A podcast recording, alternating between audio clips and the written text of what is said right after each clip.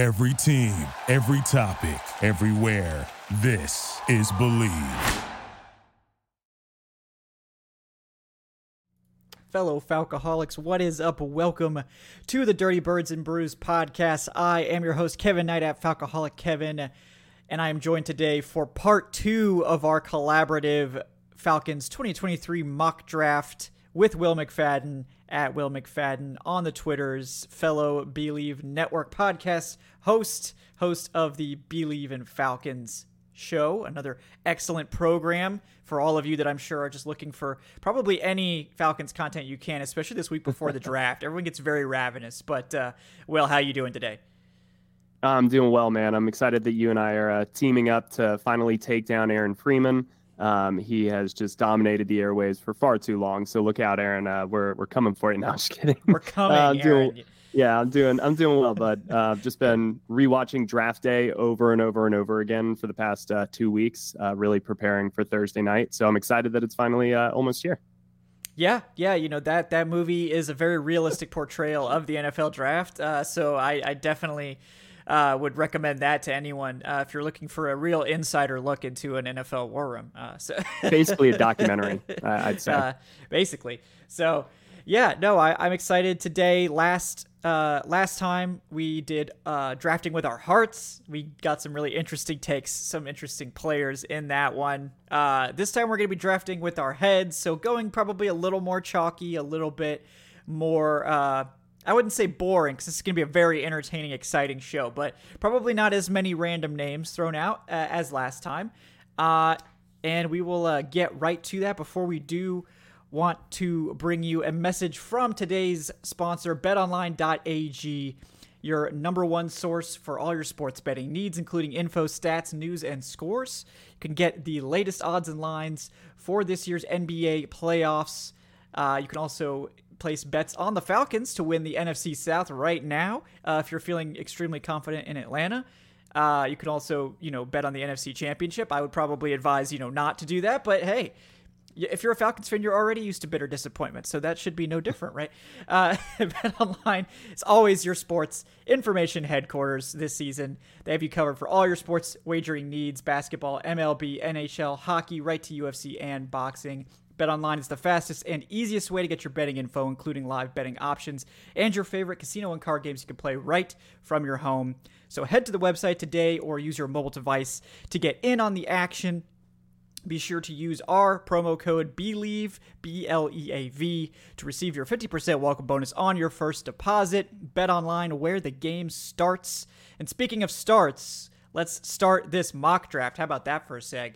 You know, you think I've been doing these reads forever, right? well, I will. I will give you the honors first. Uh, where Where do you see the Falcons going with with our heads? Uh, where Where do you see them landing at eight or elsewhere in the first round? I guess if you're anticipating a trade, but uh, where do you Where do you what, How do you see it right now?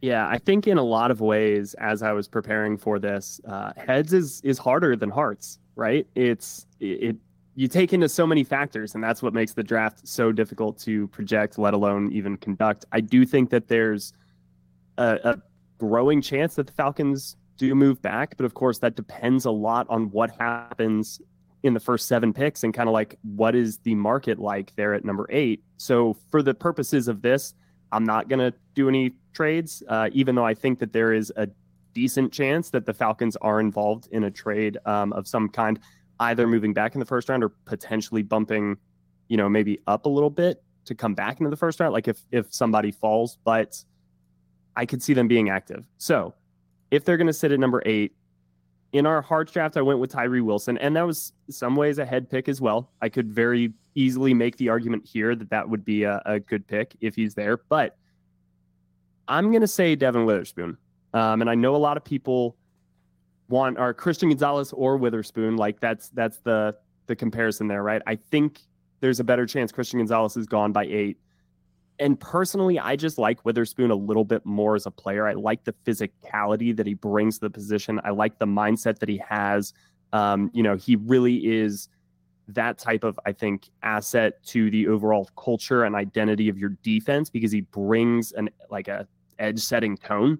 Like he really will come out there and and be physical from the secondary, which is something that I think the Falcons really lacked last year. So if we're going with our heads, I think it makes a lot of sense to continue to invest young in this secondary and really make that a position of strength because it would easily become one if you add uh, either cornerback to this group. And for a pass rush where your most proven established guys are a little bit older, your Calais Campbells, your you know Lorenzo Carter, Bud Dupree, like those are are your veteran presences. Give them an extra second or two by really beefing up the the back end, and then I think they're going to get home. So for that reason, I think it makes a lot of sense. Um, either corner here, but I like Witherspoon personally, so that's who I'm going with. Yeah, I think I think Witherspoon deserves more pop at eight. Like I, I think he's someone that hasn't really been discussed enough. Um, because Christian Gonzalez, it's sort of an open question whether he'll even be available. Uh, you know, with the Lions trading Jeff Okudah, probably makes them a little more likely to take a, a, a cornerback at six. You know, it's not a guarantee, but it could happen. And I think Christian Gonzalez is the more likely cornerback to go early because of all the things we've already mentioned, right? His prototypical size, the outstanding athletic profile that he has, more of a high ceiling player. Witherspoon is just a ready made starter. I think he's an elite cornerback too, who can probably give you some quarterback one games against mm-hmm. certain types of receivers. He's not the guy you want lined up on Mike Evans. Maybe he is because he's that nasty. He wouldn't be intimidated by Mike Evans, but um, you know, just it's not it's not that the size is bad with Witherspoon. It's just average. Um, you know, you look at him next to Christian Gonzalez with his vine vine length arms and 6'2", 200, and it's like okay, I can see why people might want this guy, but Witherspoon is not small. Some people were like, "Oh, does he need to move to the slot?" No, no, he doesn't need to move to the slot. That's ridiculous. Like he's like basically six foot and like 180 something. So it's he's not small. That we're not talking about Emmanuel Forbes, the needle here. Okay. Um, so no, we're not. so it's I do like that one. That that's that's a good one. I think that's one that people should probably pay a little bit more attention to. Um, and what about you? Yeah, I think we had a really good discussion on Wednesday's Falcoholic Live uh, with Dave Cho and Aaron Freeman. Plug that show, by the way. Uh, definitely a good listen uh, where we tackled some draft rumors. We tackled our bold predictions. Um, and Aaron Freeman's uh, sort of thoughts on pick eight were offensive line. Um, and that is one that I've started to co- sort of warm up to a little bit. Um, it's one that we I haven't have we haven't really heard any buzz about. Uh, they they met multiple times with Peter Skoronski. Uh, they've met with Broderick Jones. They haven't met with Paris Johnson, which I find odd, but um, I think this is this is a spot where we could see Peter Skoronski come off the board as which I think would surprise a lot of fans. And especially after we've hyped up, you know, Bijan Robinson at eight, like as this really sexy pick. Peter Skoronski probably would be a little bit of like a little bit of a buzzkill for some fans. But look, I think you look at Skoronski and you see probably a Pro Bowl caliber offensive lineman on tape. And then you see the arm length. It's low 32s, and, and that's well below tackle thresholds. I just don't really think that he's got a long term profile as an NFL tackle, but as an NFL mm-hmm. guard, there's really no reason he can't be a perennial Pro Bowler. I mean, he's got the outstanding athleticism. Technically, he's the cleanest prospect I've maybe seen in, in multiple seasons in terms of his technique on the on the outside and obviously moving him back inside, which is where he was originally recruited to Northwestern. Um, it'll maybe take a little bit of time. Obviously, he's played the left side, so the left guard move. He's not having to switch up the footwork as well as the inside outside technique there. But um, mm-hmm. he's such a smart player. I would be shocked if he hadn't already been cross trained at guard, just in case he needed to to play it in a pinch, especially early in his college career. Um, and I, I don't think he's going to have any trouble moving over there. We know the Falcons really like those tackle converts at guard. I mean, you look at Jalen Mayfield, their first offensive line selection was a tackle convert.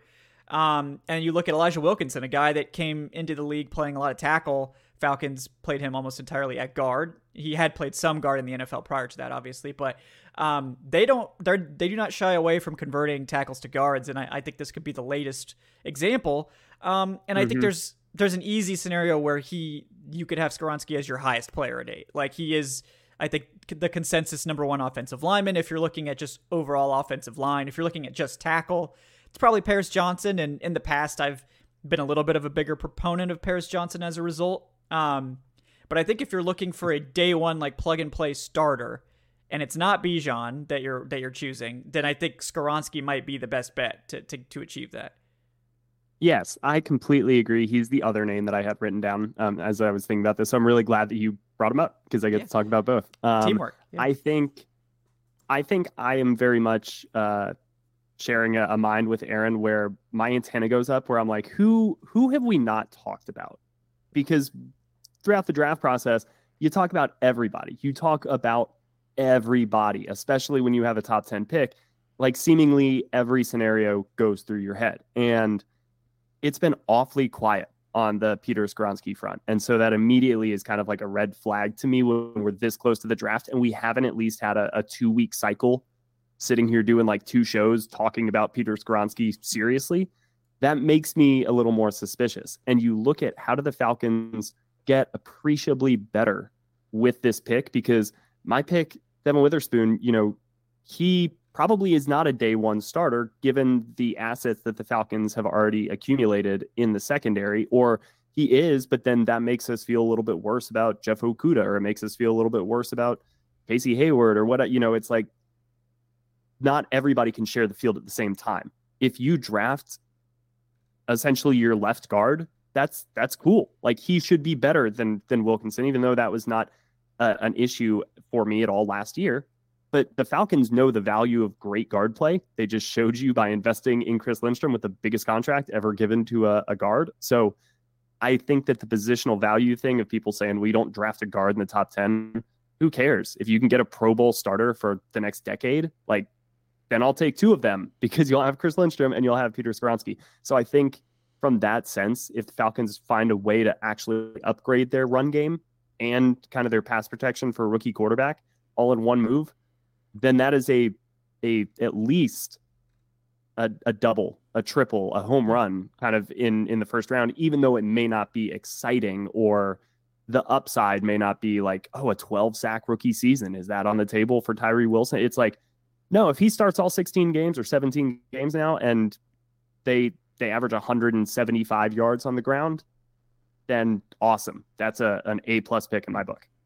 Yeah, no, I, I think that makes a lot of sense. And people really underrate just getting good players in general. Yeah. It's everyone gets caught up in this like, well, is it a good value? What's what's the value? Where was he on the board and all this? And everyone forgets that every single NFL team has these players stacked differently. You're, if you're evaluating value through the lens of what the media thinks, that's a good place to start. It's the only information we have, so it's not like it's terrible to do that, but you're if they took that guy at that spot, it was not bad value on their draft board. They have an entire scouting department stacking Right. these players. Like, um, so they might be wrong. I mean, it, scouting is inherently subjective. So yeah, of course they could be wrong, but um, getting all caught up in that, I think, is sort of a fool's errand to some extent. You know, I think there are certainly some analytics-driven reasons why, like running back in in the first round, isn't the best, you know, return on investment in terms of surplus value and cap savings and all these things. And like none of those things are are wrong, but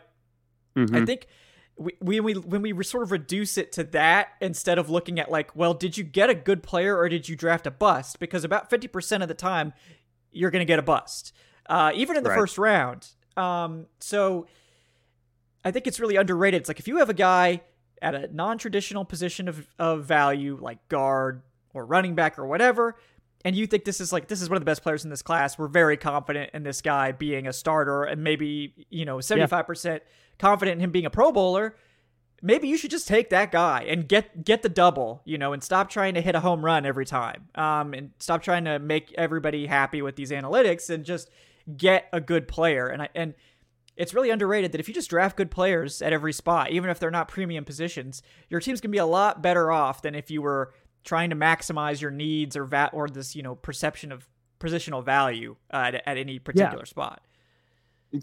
Figure it out. Get good players on your team and then figure it out. Like there's hundreds of years of coaching history to rely on, and you can make it work if you have three good tight ends on your team or if you have five excellent wide receivers. Like we don't all have to play the exact same style of football. There's not just one way to win. I think the Falcons last year showed that like there are multiple ways to have success if you're creative enough and you have a big enough, you know, golf bag where you can just pull clubs out left and right and you've got guys who execute on it because you value the versatility part of their game.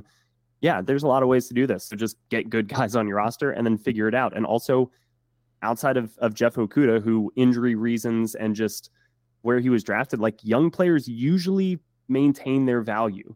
And they are still usually like if you have too many young corners who and there's just not enough playing time to go around and you think that hey, by trading one of them, we could get somebody who could immediately help our team back or a high draft pick or something. Like, I don't think it's a bad thing to have really just quality young players, even if there's a little bit of a logjam at a position, you can make that work. And I'd also rather just have that asset. Yeah, no, I think that makes a lot of sense. Uh, we're definitely on the same page there. All right, moving on to the second round.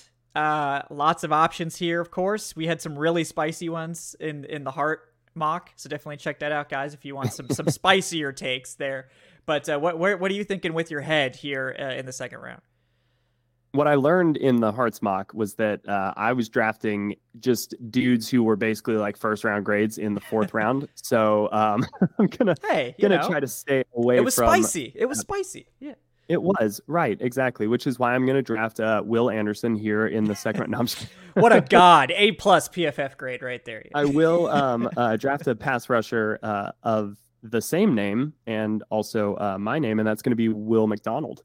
Um, I like what he brings, kind of athletically upside. Um, I think that the limitations, some of the um, that he's like I think really there if you want the freakish type of like long athletic, this dude's just a shadow monster coming off of the edge type of player. The refinement in the game, I think, can still use some some development uh, and becoming that kind of more complete and polished toolsy pass rusher.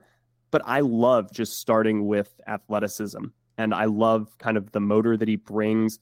He's smaller than than a Tyree Wilson, but I kind of like both of their mentality of just like attack, attack, attack, attack, attack. We're going, um, and he's he's got great production, I think, throughout his career. So that in the second round, I think you're getting a guy who now with Ebiketie, uh, and that's kind of where they've liked to start taking some of their their pass rushers is more on that day two side, uh, and then kind of go with some of these traits combined with a little bit of production.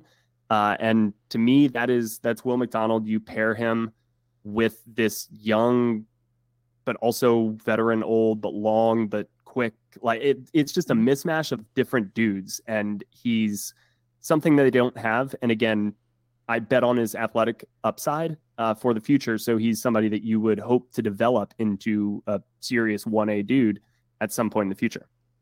Yeah, I love Will McDonald. Uh, one of the more impressive players at the Senior Bowl. Uh, guy that I thought was just really impressive. Um, and someone who's definitely been getting some first round buzz. But I think I do think he has like a legitimate shot to make it to 44. Will. Uh, so I, I don't yeah. think this is you know like some no, some it's crazy not, take. Yeah, no. This is not um, so I, I do think that that is one to monitor and it's sort of interesting because typically, you know, you look at New Orleans, this is not the type of edge rusher that the Saints would bring in, right? Arnold Ebiketie, right. DeAngelo Malone, Will McDonald, like the Lorenzo Carter, even like these are not Saints edge rushers. So it, it appears mm-hmm. that Nielsen is is going in a different direction with, in Atlanta, probably in part because that's who's here right now. But maybe he's a little bit more creative. Maybe he wasn't necessarily married to the we need to play strict 4-3 with two big ends and that sort of thing approach. And, and I think Arthur Smith wants this versatility. Yeah, yeah, and I think it's cool. Um, and I, I think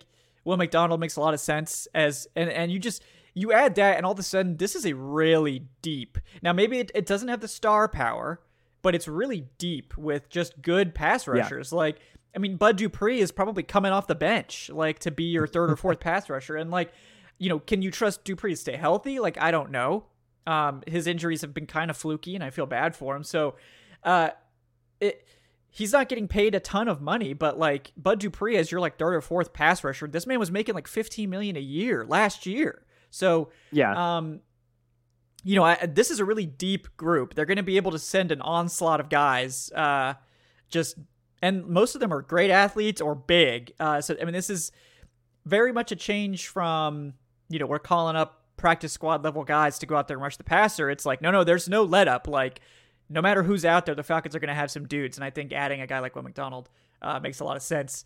Also, uh, shout out to the NFL Stock Exchange podcast. They did uh, like a three round mock um, earlier this week, and they they did a, a Will mock for the Texans. So they did Will Anderson at two, uh, Will Levis at 12, and then Will McDonald second. Oh, round. wow. It's the will to win wow. is what they labeled it. To, so they did the all wills edition there. So that that was that was a good one, guys. Great job there. Uh, That is a good one. Good work, um, Trevor. So here and it's it, if you listen to the the live show, uh, this one will sound familiar, but this is one that I'm sort of really zeroing in on in the second round, and I think it's going to be a safety. But I don't think it's just going to be a, a random safety. I think it's going to be a big nickel type of safety. Um, and I think first of all, Brian Brian Branch, if he falls into the second round, I believe they will trade up for Brian Branch, um, or at least try. Doesn't mean that it's going to happen, but I think they will make it an Mhm. attempt to get him. I don't think he gets past Jacksonville at 24, um, personally, but if he does for some reason, then I think they will make an attempt to go get him. Um, if they don't get him, I think they have another guy they really like, and that's Sydney Brown from Illinois. Um, and I, I, I really like Sydney Brown. Again, Senior Bowl standout. We know they really care about that, like almost to maybe an obs- obsessive degree, right? They have like 11 players from the past two drafts uh, from the Senior Bowl in Atlanta, which is like most of the players they took.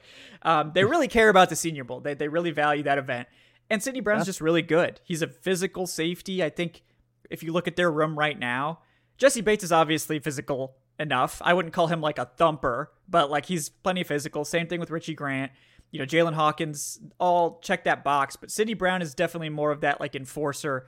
He's played a lot in the slot. Um, he's just really versatile. He could do a lot of things. I mean, I think this could be their their CJ Gardner Johnson, CJGJ, right? You know, Mhm. Yeah. um, and uh, I, I think they would. I think they really like Sydney Brown. They've had they they visited with him at the Senior Bowl. They've had him in for visits. I think he's pretty likely to be there at 44, and I think this is one that that after the Okudah trade, I think this pushes the safety into that spot that we typically have taken a corner on day two. So that that's where I'm sort of landing now. Yeah, and this is something we talked uh, a lot about on the Hearts one as well. When you get into, you know, even day two, right? Like special teams value, and I think Sydney Brown would be a Yeah. huge asset on special teams, uh, probably a core special teams guy.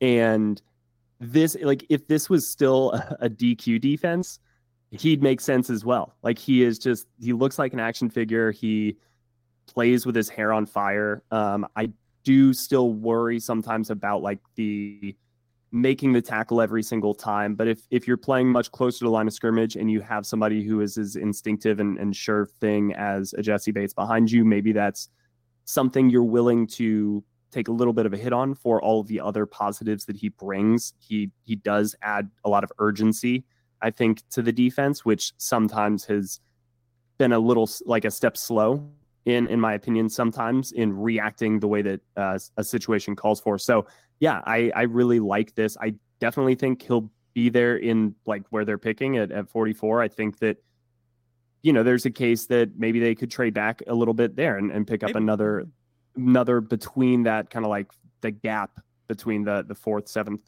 uh round so like i'm always i hate day three picks so like i'm sure they don't want to do that but Get but the seventh see out that of here. being the case Yeah. as well Yeah. They've never made a seventh round pick so far. So let's keep it going, Yeah. guys. Uh, for for my sake, please. Uh, maybe Yeah, Will too if he that. comes on the live show. Yes. nobody wants that Nobody needs that. Okay. Uh, you know, after four or five hours of takes, you know, the mind is willing, but the body, you know, it's not. No more. uh, but for sure Yes, moving on to pick 75 in the third round. This one's very interesting because when you get this far down, you could go so many directions with it. So I'm curious to to where you're you're thinking they they land here. so and i think we kind of followed this suit um in the in the hearts one as well so i like the heart and head are, are pretty connected kevin you know this but i Yes. i'm definitely looking at wide receiver uh at at this position and this is where i'm trying to decide between you know like the the cedric tillman if he somehow drops a little bit because of of some of the explosiveness concerns and and things like that. He could be there, and that would be really enticing to me. But the more I think about it, I'm looking at the more of the gadget guys, the like Swiss Army knife can do multiple things. You can run reverses with them. You can get them involved in screens. You can be creative uh, because I think the Falcons could use really they could use a burner, but you also can only have speed that your quarterback can utilize. And I don't know if Desmond Ridder would pair well with like a Jaylen Waddle, Tyreek Hill, just like we're going deep every single, even though those guys, I know it's the short speed, and then they convert for big explosive plays after the catch. Bad example, but you get what I'm saying. So I think what's better for this offense is get the ball in the hands of somebody quickly and let them create after the catch. And we talked about one of them, Jayden Reed, uh, in our Hearts podcast. But I'm going to go with Jonathan Mingo here, and I think that he'll be there uh, early in that third round. Even though I'm, I know he's getting some buzz uh, currently. First round, like yeah, yeah, but I don't see that, and I don't No, think the no. league sees that either. No. So I do think that in the third round, he is still developing in a lot of ways, and I, I think he compares pretty favorably to like a Treylon Burks uh, in some ways. Mhm. And we saw that he was kind of experimentative during his rookie season as well in Tennessee, but I don't know. I trust Arthur Smith to use a guy like this a little more creatively. And there were games where Treylon Burks was like, holy crap, man, this guy like can be effective at this level if he's more consistent. And I, I just like that dynamic, different type of athleticism. And in a lot of ways, it's what Cordarrelle Patterson has brought in his best games to this offense. Just that kind of like, don't let this guy get to his second gear because when you do, it's going to cause a lot of trouble for this defense as they try to scramble to keep up. And he's making cuts kind of at that speed as well. That's what I see in in Mingo. So if he is there in the third round, and again, there's a chance that he's he's gone kind of late second or whatever. But for the purposes of this, I'm looking at receiver. I think you can make a case for Jayden Reed, but because we did that in the Hearts when I wanted to go a little bit different here, and I'm going to say Jonathan Mingo as that type of just all around gadget player that the Falcons probably would be wise to add to their offense, even though they have somebody similar in Patterson. They just, again, won't have him forever. So get somebody else and get them involved. Yeah, no, I think I think that makes a lot of sense. Um, and and to be fair, like I do think Jonathan Mingo at 75 is the most likely pick to happen. Like I I I think if he's there, we should probably expect that to be the pick. Um, you know, I think Marvin Mims, if he were to fall, obviously would interest them um, as Mhm. more of a, a a speedier like guy. But um, yeah, I, I think Jonathan Mingo just makes way too much sense uh, for them in that in that spot, and uh, I would be surprised if they passed uh, if he was there at 75. no, no question. Um, yeah, I mean, so honestly, that's that's where I would go to. But in the interest of, of providing some some different takes here, All Um, right, we have the same pick. What's up? yeah, yeah, Jonathan Bingo, pick 75. Yeah. Um, like I think linebacker is maybe a little bit uh underrated, especially in this third round spot. I think frequently we see the see it in the fourth round in these mocks, but I think there's a couple guys here that I would uh keep an eye on. Um, Jack Campbell sometimes falls in mocks. I don't get Yep. it. I don't get it at all. But if he's there, I had him absolutely. for the Yeah. second round. So, Yeah. but if he's Yeah. there third, I'd love it. sometimes they just fall. It's because off ball linebacker. It just is what it is. Like teams just don't always prioritize that position. Um, so uh, I think Trenton Simpson will not fall because he's just too athletic. But and Jack Campbell is a great athlete too. I mean, he didn't run like the four fours that Trenton Simpson did, but his overall athleticism was just crazy. Mhm. Um, but the guy that I I keep coming back to as a guy that I think they would really like uh, is DeMarvion Overshown um, from Texas. And again, a, a guy that can sort of, in some ways, fill that that big nickel role as a former safety, but instead, whereas Sydney Brown is probably more your big nickel guy against slot receivers and running backs out of the backfield, Overshone Mhm. is your tight end eraser. This guy is six four. I mean, vines for arms. Uh, former safety, really fluid, really smart coverage player. Only 225 pounds. So, like, he, he's a small linebacker. You probably want to get him up into the 230s if possible. But really, really good special teamer.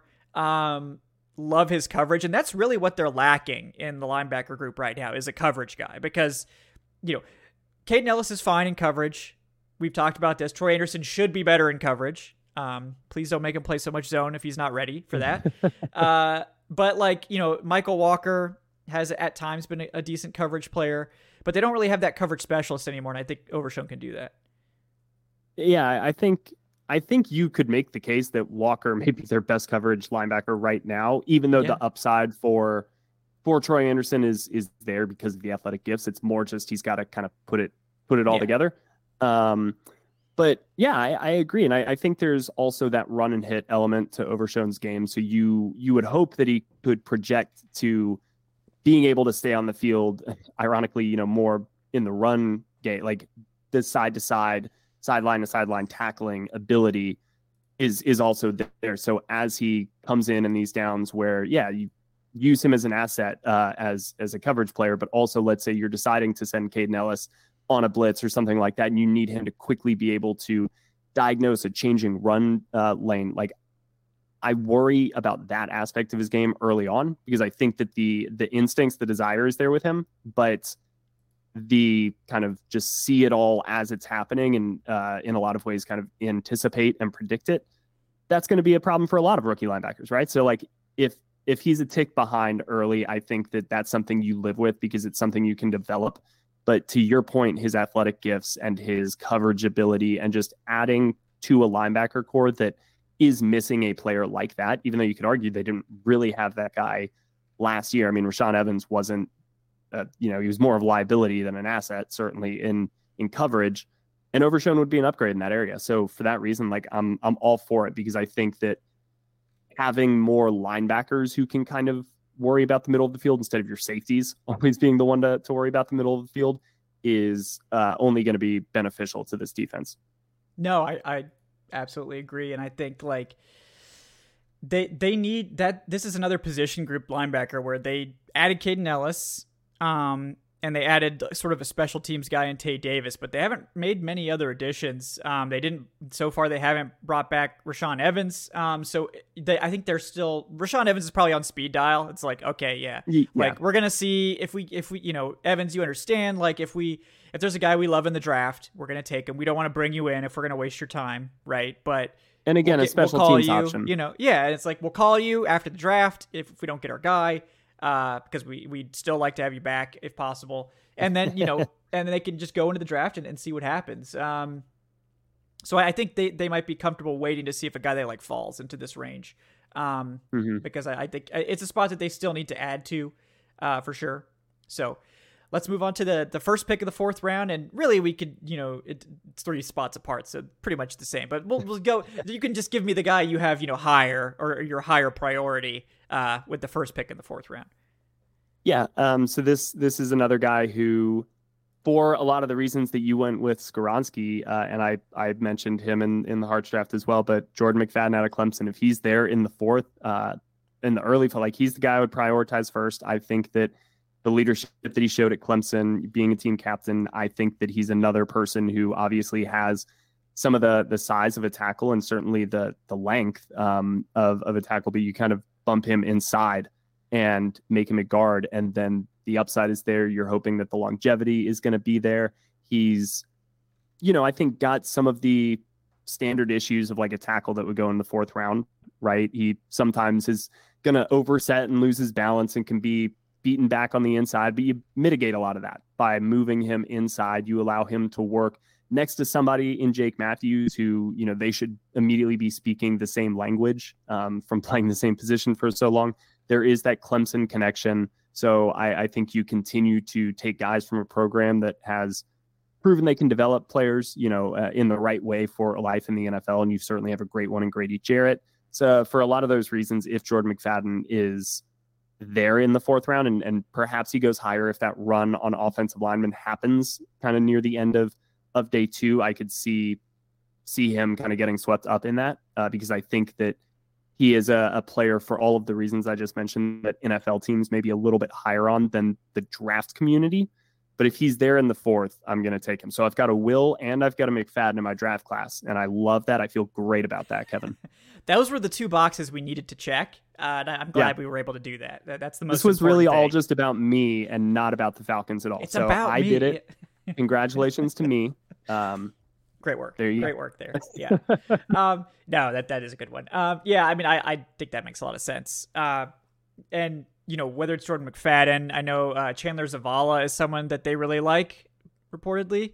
Um, and you know, he has Zavala's tape is is really good.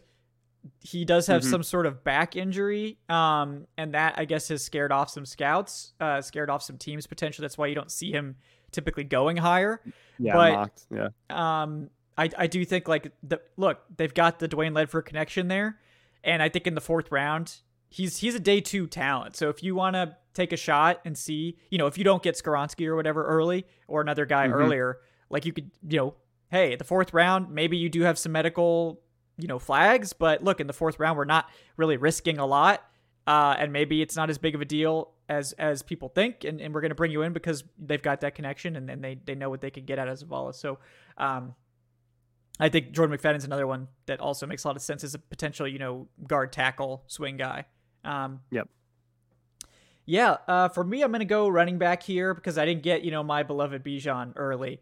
Um, and we're going to go with a name that hasn't been sent to the Falcons as much as I think it should be. Uh, Tyjae Spears from Tulane. Um, I love Tyjae Interesting. Spears. Okay. This guy, if you haven't watched Tyjae Spears tape, get you some popcorn, you know, and and go sit down and just enjoy because this tape is so fun. Uh, one of the most dynamic players in college football.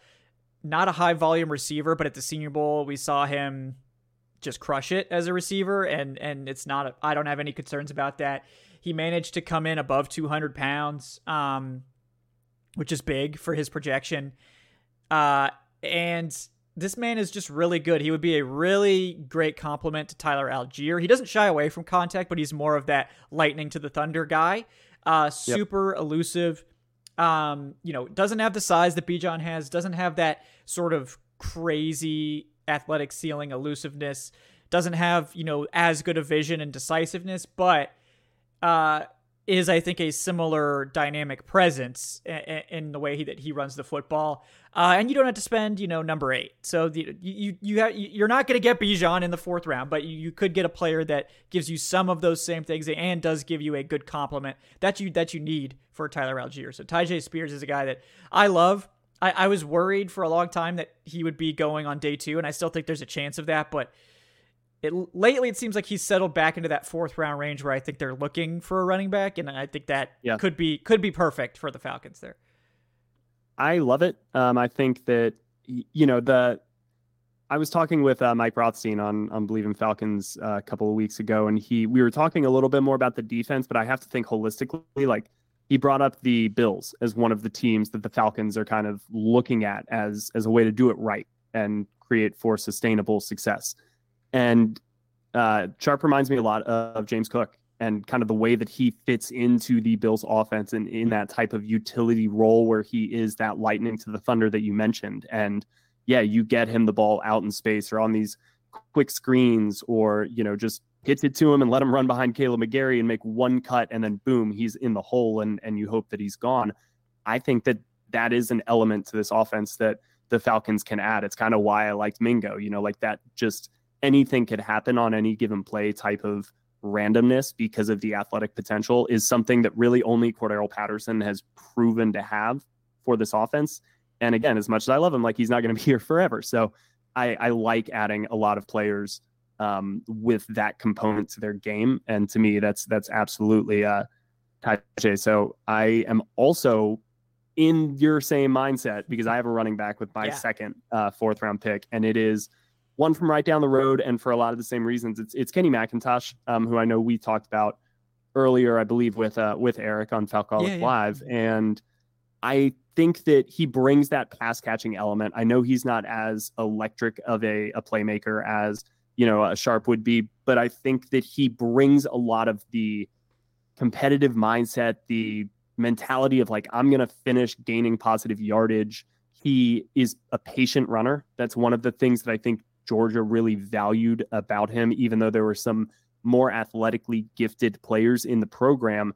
Similar with quarterback, like Kirby Smart has said, like or has shown that if you do the things we ask of you at a high level, you will win or you will play and we will win because you're going to put us in a position to succeed, not because you're overwhelmingly physically amazing. It's because you do the little things at a very high level. And I think that Arthur Smith has some similar values in this offense. And for that reason, if you say, Kenny, trust Chris Lindstrom, trust Kaleb McGary, run, squeeze that hole, find it, and hit it, he'll do that. And he'll do it over and over and over again. And that is kind of what Tyler Allgeier does. And add to that the ability to be a pass catching back and come in on third downs and still make the pass protection and, and things like that. That is why I think Kenny McIntosh, who probably is is there, I think in in the fourth round. Uh, I know a lot of Georgia fans or, or, people who only watch the biggest games in college football have certainly seen a lot of Kenny McIntosh, and so they may be like, "Well, it, wouldn't he be a third round pick, or you should go higher?" I, I think that he'll be there kind of in the fourth round because there's a lot of running backs who fit this profile, and it's a little bit of a pick your poison uh, type of deal. But I think the Falcons, him being from down the road, them having that type of relationship, um, he checks a lot of boxes. I think for them. Yeah, no that that's another good one. Uh, I think Kenny McIntosh, very polished player.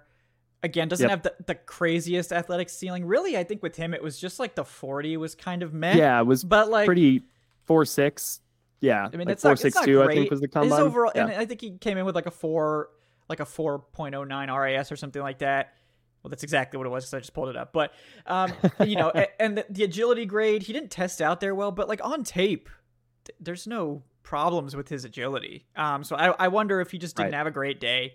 Um, but like the most overrated metric for running backs is the 40. Like, it's just not that correlated to running back success compared to any other position. It just really, like, would it be nice to have four or five speed?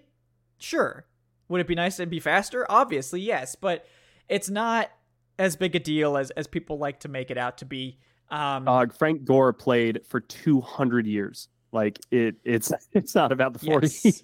I don't care if you know. Look at Dri Archer. Uh, four two six didn't have vision, didn't have contact balance, and look look at how much he did in the NFL with that crazy speed. It's running back is all about vision. It's all about decisiveness. It's about contact balance and athleticism. Yep. But if you don't have vision, you're not going to, and you don't, you know, you can get away with some things, right? If you don't have great contact balance, but you're very, you have good, good vision, good elusiveness, good, you know, sort of decision making, you can be very productive. But if you, you know, you can either have good vision or good contact balance. If you don't have either, you're yeah. gonna have a bad time because you're gonna be running into guys if you don't have the vision. Time. So, um, I McIntosh, I think is is a little bit underrated now. I think he's definitely a, a day two caliber guy. Um, so uh, if he's still around in the fourth round, I think they would definitely consider him because he does have that better size too. Like he's over six yeah. foot. Um, I know he came into the combine like in the low 200s, but I think he probably played in like the 215, 210 range. So wouldn't be surprised if he gets back up into that area. Um, Will, I, I know you need to take off, so I can deliver my final guy separately if, if you so desire. Well, just tell me who it is. Uh, we're going to go with an edge rusher here. Uh, if you can't get Tyree Wilson at eight, you could get Tyree Wilson light at 113. Tavius Robinson from Mississippi, from Ole Miss, Senior Bowl guy, 6'6, 257. Yep. Not quite as long, right? Only 34 inch arms, not, you know, 35 and a half inch arms. Uh, not quite as big, not probably not as athletic, especially in terms of his agility, but otherwise still explosive, still good length, still strong. Uh, you know, Robinson does need a lot more work as a run defender, but that's why he's here in the fourth round. Uh, so if they're looking for that big end, but they don't want to spend a top 10 pick or a, a day two pick, Tavius Robinson, I think makes a ton of sense for them. Yeah, I think that right this this type of pick you're getting a project kind of anyway you're go you're either getting somebody with athletic upside and unproven or uh, skills that need better refinement, or you're getting somebody who was just like uber productive at the college level, but just doesn't have the athletic upside to really be interesting to NFL teams. And Robinson is the former to me. Like he definitely has some project uh, traits to him that you need to continue to develop before you really trust him in kind of an expanded role. But the Falcons, as you mentioned, like they don't need anybody in a huge role. They have so many guys that they're going to really just have these little bite sized roles for a lot of them. And you go in and you execute your specialist part at a very high level. and then you're coming off, we're getting somebody else back in, and it's going to be such a cool mix and match that you have room for an a developmental upside guy because his piece of the pie can be really manageable early on, and then as he grows and develops, hopefully that role continues to expand. So Robinson, yeah, if if we're looking at the mock drafts kind of in totality, he fits something that you've not yet really added, and I think that that I love that. Yeah, because we see you know Edge go early every time. It's, Yeah. it's first round, it's second round. Day three, they've added a lot of defensive linemen on day three with this regime. You got Ta'Quon Graham, For you sure. got Ogundeji. Um, so I think that is an underrated place they could look to add if they don't hit it early. For sure. All right, Kevin, I gotta I gotta run. Yes. but this was so much fun, dude. Absolutely appreciate you coming on and delivering your takes. I'm sure we will hear a lot more from Will uh, going forward on this program, and he'll be hearing from me a lot on his program. And you know, we won't be able to get away from each other anymore. so, uh, again, Will, thanks yeah, for your dude. time. Yeah, appreciate you. Looking forward to it. I'm Mm-hmm. sure we're gonna do some stuff uh, during draft week. If not, we'll do something right after the draft. But as always, you know, we'll be we'll be around. Yep, we will, guys. Thanks, thanks again, Will. Thanks, Kevin. Bye. Yeah. All right, folks. Well, there you have it. Those are our uh, top four picks. We're, we're not going to do the seventh round. You know, it, who's who can predict the seventh round, right? I, I, it's a fool's errand, but you guys can definitely go check out all my mock drafts and things like that if you're looking for some some potential seventh rounders. You know, we could look at fullback, right? Uh, they could look to add a wide receiver there. There's always good receivers that fall, linebacker depth, uh, that sort of thing. They've, they've sniffed around a lot of like late round tack like offensive tackles too. Um, maybe a nose tackle if somebody they like falls there and they want to have insurance for like a Robert Cooper. But you know, I, I using my head, I can't really tell you who it's going to be, um, other than just listing off some potential some potential options there. Um, before we sign off, though, do want to remind folks to like and subscribe uh, on YouTube if you're watching the show. There, really appreciate that. If you don't mind giving us uh, that five star review on Apple Podcasts, Spotify, wherever you get your podcasts. If you listen on multiple platforms, you can leave multiple reviews. That'd be great too. That that really helps the show grow. It helps uh, the analytics in, in some way. Helps that algorithm. Um, you know, I I don't claim to understand the algorithm. I, I'm just beholden to it, like like all like all of us are apparently. But uh, one more thing before we do take off, uh, want to let everyone know about our special NFL draft party uh, giveaway that's going to be happening during the 2023 NFL draft. In case you guys don't know, we're going to be live all three days of the 2023 NFL draft. Uh, and we're going to be giving away some NFL shop gift cards. So on day one, uh, we're going to be giving away a $50 card. Same thing on day two. And then on day three, we'll have a $50 card as well as a patron exclusive giveaway, which is another $50 card. Uh, to enter those giveaways, you just need to uh, subscribe to the channel on YouTube. Uh, please also, you know, leave a five star review. It doesn't have to be, don't have to do that, uh, but you know, we, we'd appreciate that if you would. um, and then uh, join the Discord server as well. The link to which is in the show description.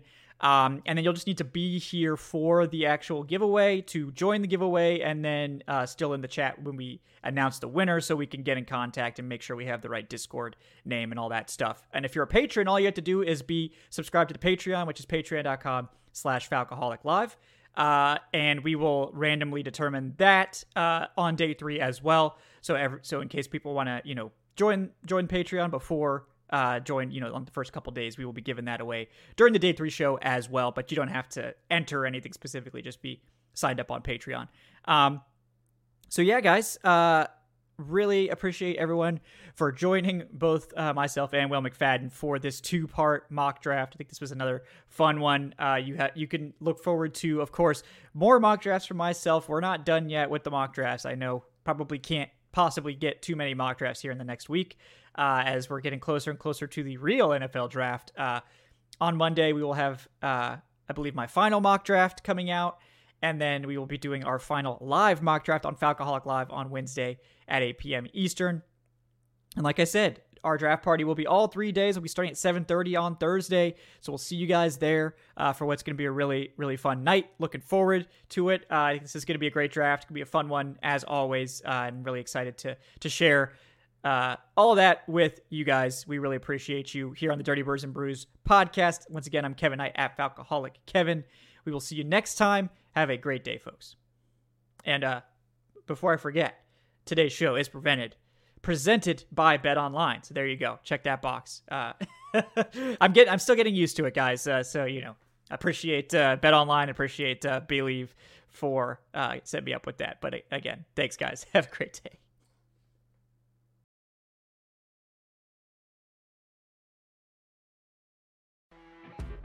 You know, when you're listening to a true crime story that has an unbelievable plot twist that makes you stop in your tracks? That's what our podcast, People Are the Worst, brings you with each episode. I'm Rachel. And I'm Rebecca. We're identical twins who love true crime cases that make you say, didn't see that coming, and we hate the people responsible for them. Listen to People Are the Worst now on Apple, Spotify, or wherever you get your podcasts.